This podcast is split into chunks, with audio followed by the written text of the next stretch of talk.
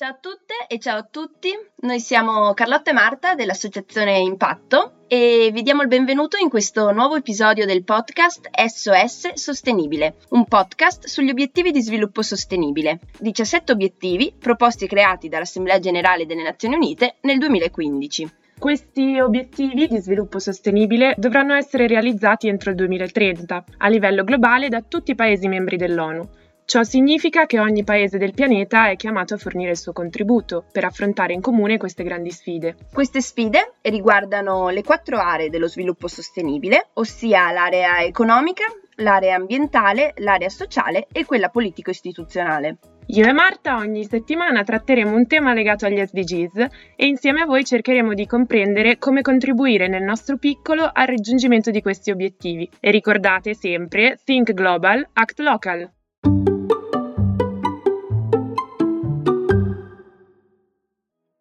Ciao a tutte e ciao a tutti, eccoci qua con il primo appuntamento di questa nuova rubrica dell'Associazione Impatto. Io sono Marta e sono qua con la mia amica Carlotta.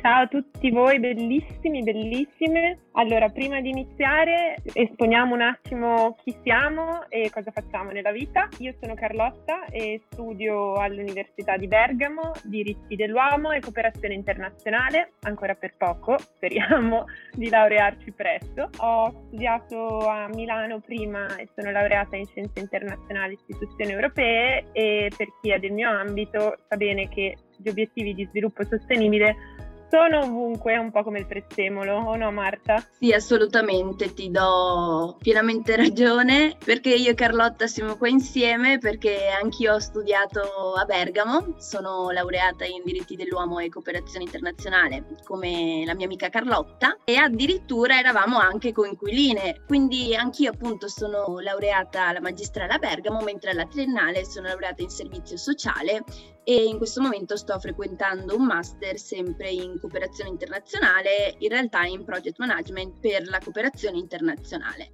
Ora penso che sia arrivato il momento di dedicarci ai veri protagonisti del nostro podcast, ossia gli obiettivi di sviluppo sostenibile.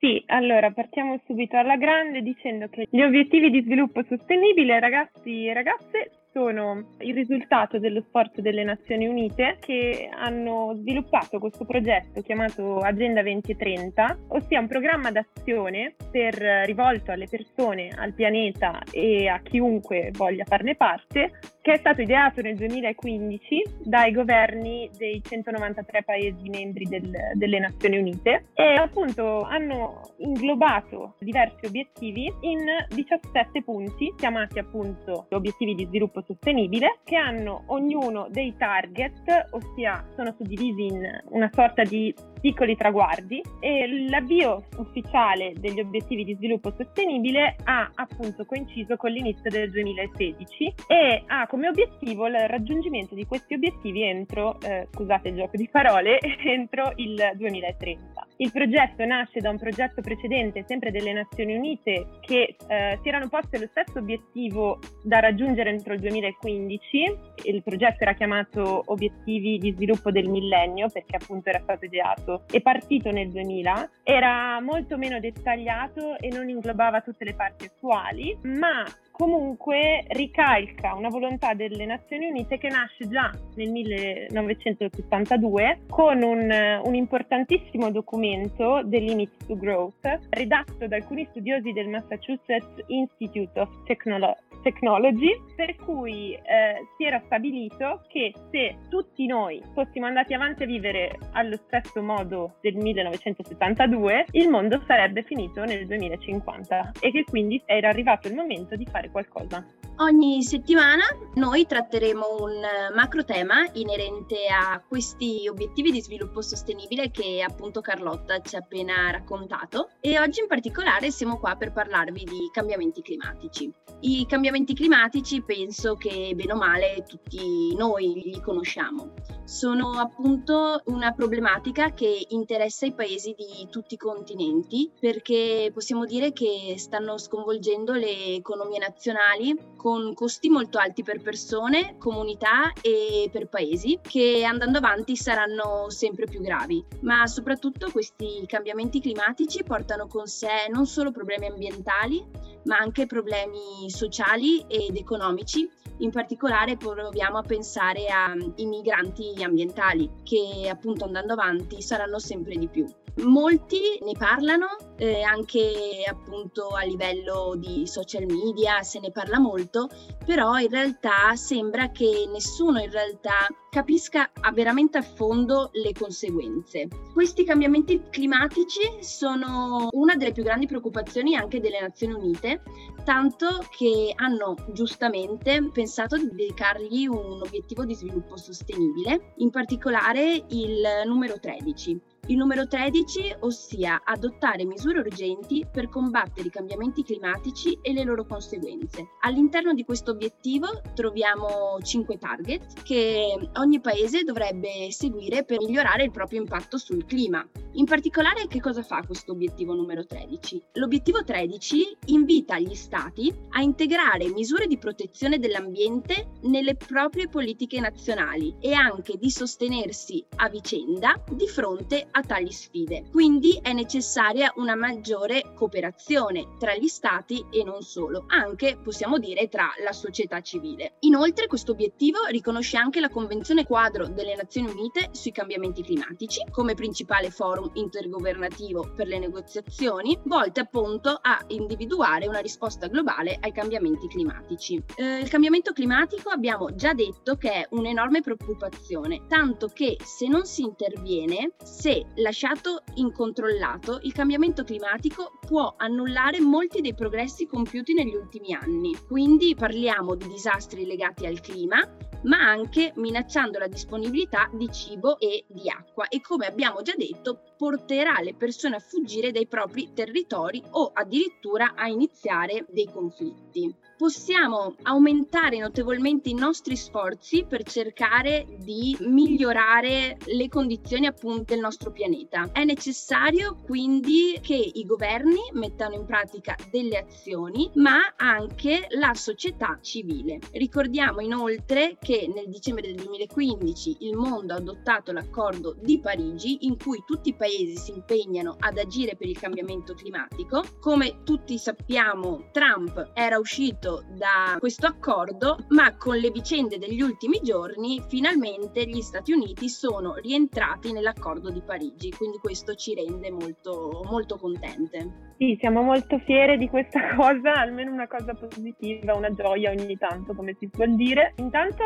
vorrei ringraziarti per la spiegazione iniziale, Marta, davvero io vi confermo che si è impegnata molto, siamo a distanza, ma l'ho vista che si è messa gli occhiali prima di parlare per darsi un tono anche in conversazione a distanza. Allora, andiamo avanti con la discussione. Vi vorremmo ricordare e, che, eh, e spiegare, insomma, che questi obiettivi di sviluppo sostenibile non vanno vanno presi a sé e nemmeno vanno presi in ordine di numero, come dire si raggiunge il primo e poi si raggiunge il secondo, non sono conseguenti l'uno all'altro, bensì sono complementari, dove non arriva uno arriva l'altro e tanti trattano le stesse cose, possono essere riconducibili agli stessi argomenti.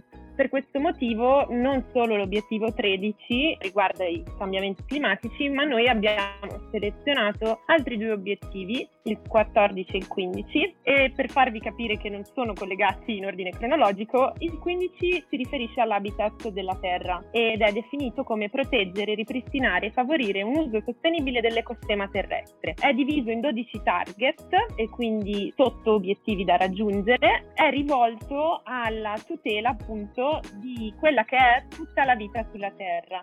Come sappiamo le foreste sono molto importanti, coprono il 30% della superficie terrestre, offrono cibo e sicuro riparo. Oltre a questo sono chiaramente essenziali per il cambiamento climatico e per la protezione della biodiversità. Pensate che per come sta andando adesso circa 13 milioni di ettari di foreste vanno perse ogni anno ed è ovviamente un dato molto destabilizzante.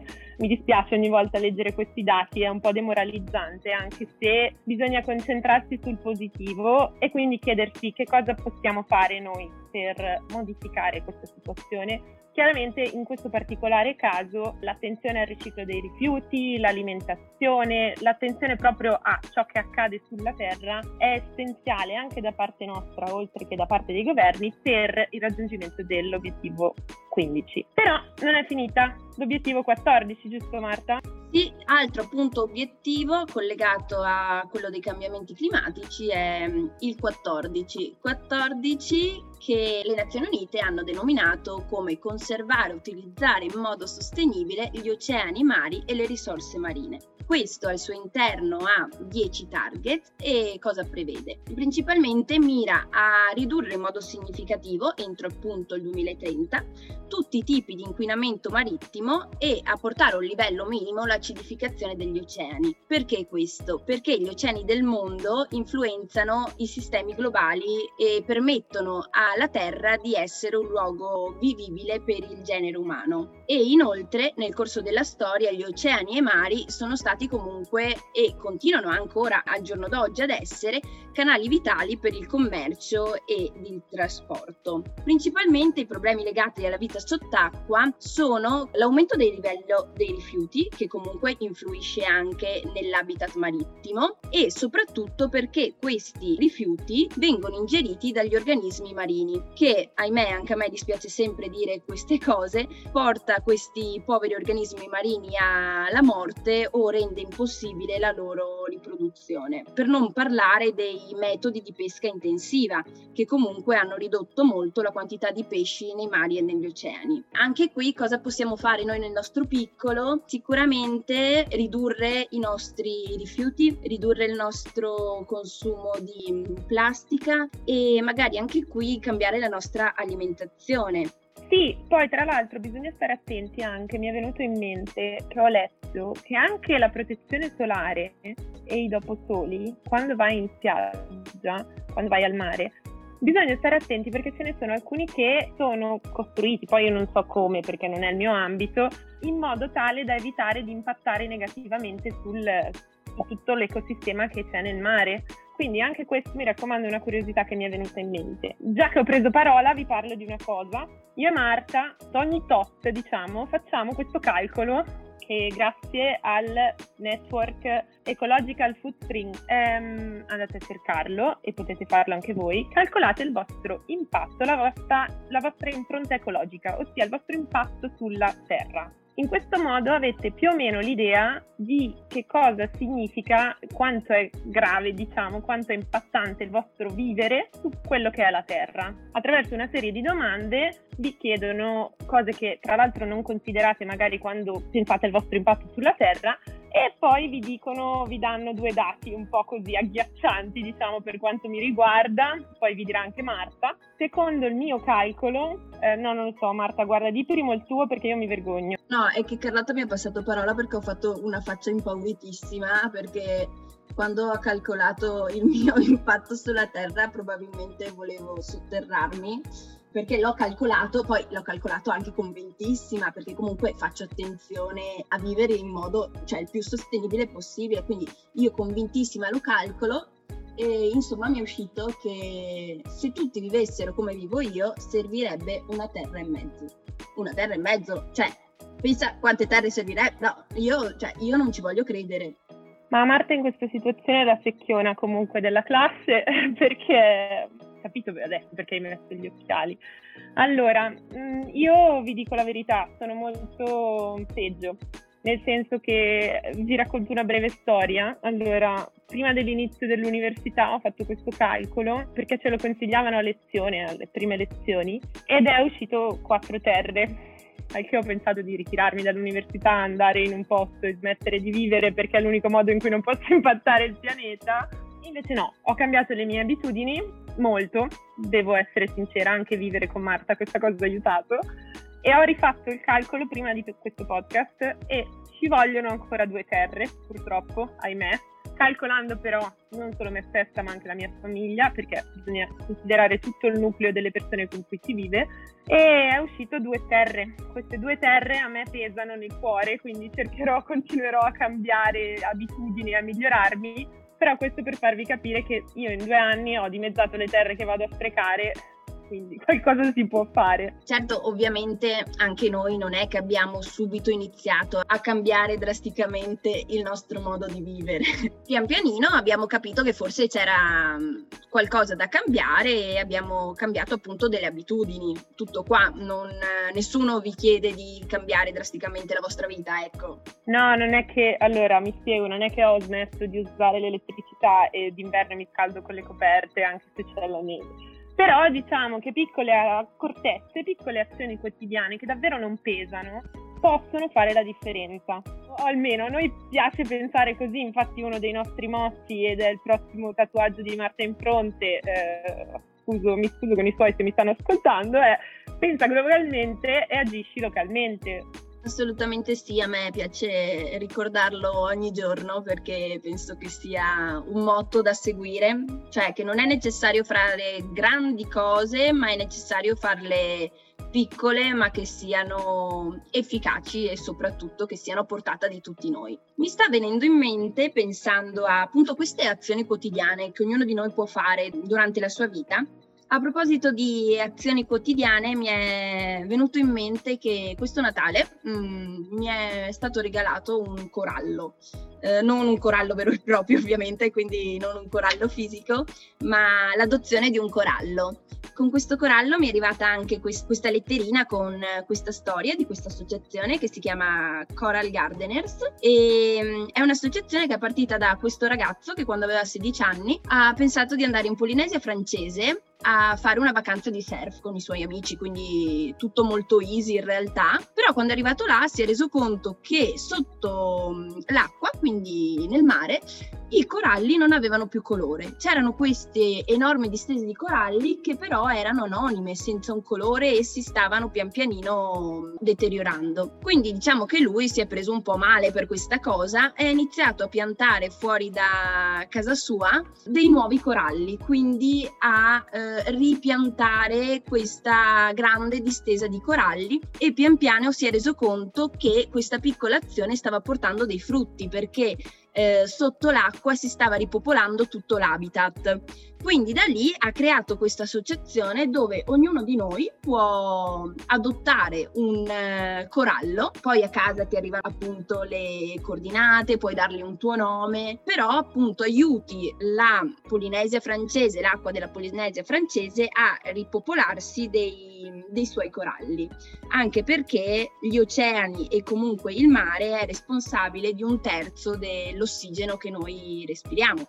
Quindi direi che è abbastanza importante mettere in atto piccole azioni anche per questo. Tra l'altro sono molto d'accordo parlando soprattutto di regali. Se volete fare dei regali che sono un po' diversi, ci sono tantissime opzioni in questo senso. Te lo dico perché eh, Marta si è laureata e non potevamo non farle un regalo sostenibile da qualche punto di vista e abbiamo, e abbiamo considerato diversissime opzioni. Ci sono tante realtà piccole che possono essere aiutate, possono essere finanziate e che proprio agiscono contro i cambiamenti climatici e per salvare appunto quello che è l'ecosistema terrestre e del mare. Un esempio di quello terrestre mi viene da pensare che ci sono tante realtà che attraverso delle donazioni collaborano per salvare gli animali, per salvare le specie in via di estinzione oppure no, eh, cioè in base a quello che scegliete voi. Cioè, chiaramente il WWF con una donazione riuscite ad avere un attestato di adozione che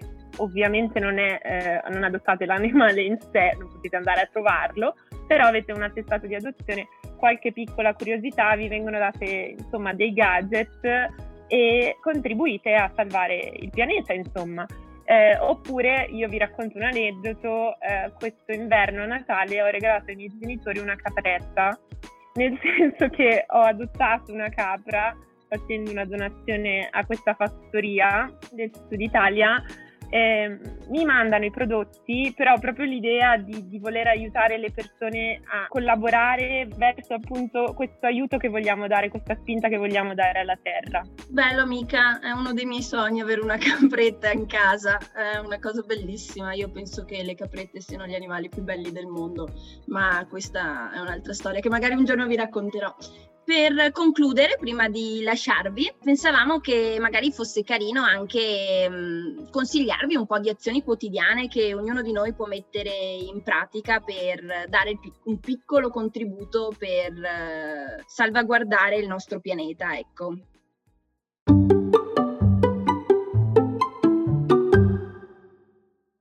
Sì, allora, azioni quotidiane che possiamo fare eh, sono per esempio una che mh, mm, abbiamo considerato io e Marta insieme, facendo anche un piccolo calcolo, è quella di evitare le bottigliette dell'acqua. Allora, facciamo un calcolo con voi, che abbiamo già fatto, spoiler, non siamo molto in grado di farli live.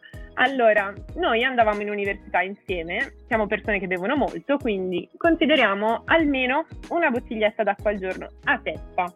Questo significa due bottigliette al giorno. In una settimana, quante erano? 10 bottigliette. No, 5 giorni, quindi sì, 2 per 5, 10. In un mese saltavano fuori circa 40 bottigliette d'acqua. Questa cosa è destabilizzante, nel senso che se si considera la bottiglietta d'acqua in sé si può anche dire ok, vabbè, una bottiglietta. 40 bottigliette d'acqua in un mese per due persone sono veramente tante.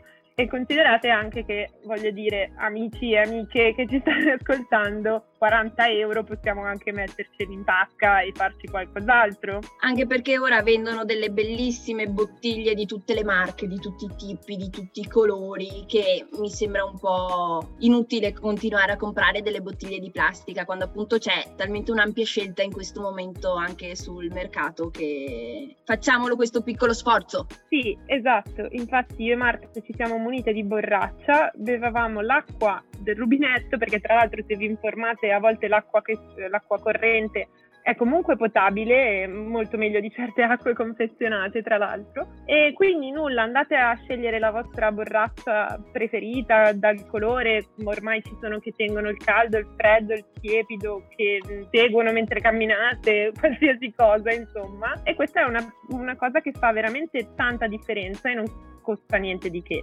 Poi cos'altro ci viene in mente Marta che possiamo consigliare che abbiamo fatto? Io ultimamente sto andando molto a piedi non prendo più la macchina, te lo giuro. Ti rido perché eh, siamo venezze entrambe e quindi siamo un po' costrette da questa cosa. Però devo ammettere che nei due anni di università ci siamo mosse praticamente sempre a piedi. Io perché non avevo la macchina, Marta perché ha un senso del, dello sviluppo sostenibile intrinseco proprio.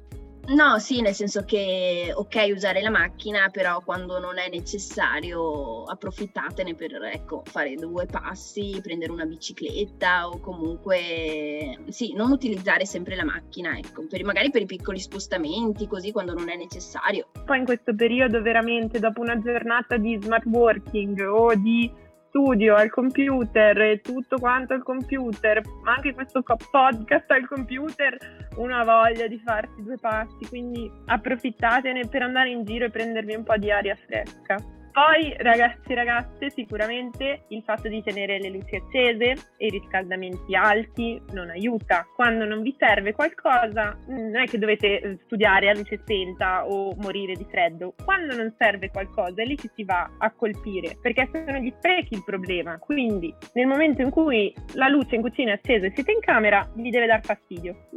dovete alzarvi e andare a spegnerla. Ultimo consiglio che mi sento di dare ai nostri ascoltatori e ascoltatrici autrici è magari sull'alimentazione, nel senso che io e anche Carlotta siamo diventate delle persone flexi, ossia, mi fa tanto ridere questa parola, ossia cerchiamo di non mangiare né carne né pesce, ma le poche volte che la mangiamo è a chilometro zero, quindi sappiamo da dove viene e sappiamo com'è allevata o pescata. Perché intanto è più buona questo è poco ma sicuro. E poi insomma fare attenzione a questo fa molta differenza in tanti ambiti e poi vi racconteremo anche nelle prossime puntate perché riprenderemo discorsi, faremo un sacco di cose. Però sì, ma questo vale non solo per carne e pesce, che voglio dire uno può decidere di mangiarli o meno a prescindere, ma anche su frutta, verdure e altri beni. Quindi se non siete vegetariani, adesso non è che domani vi svegliate e non dovete più mangiare niente, e vegani e basta, impazziamo tutti quanti.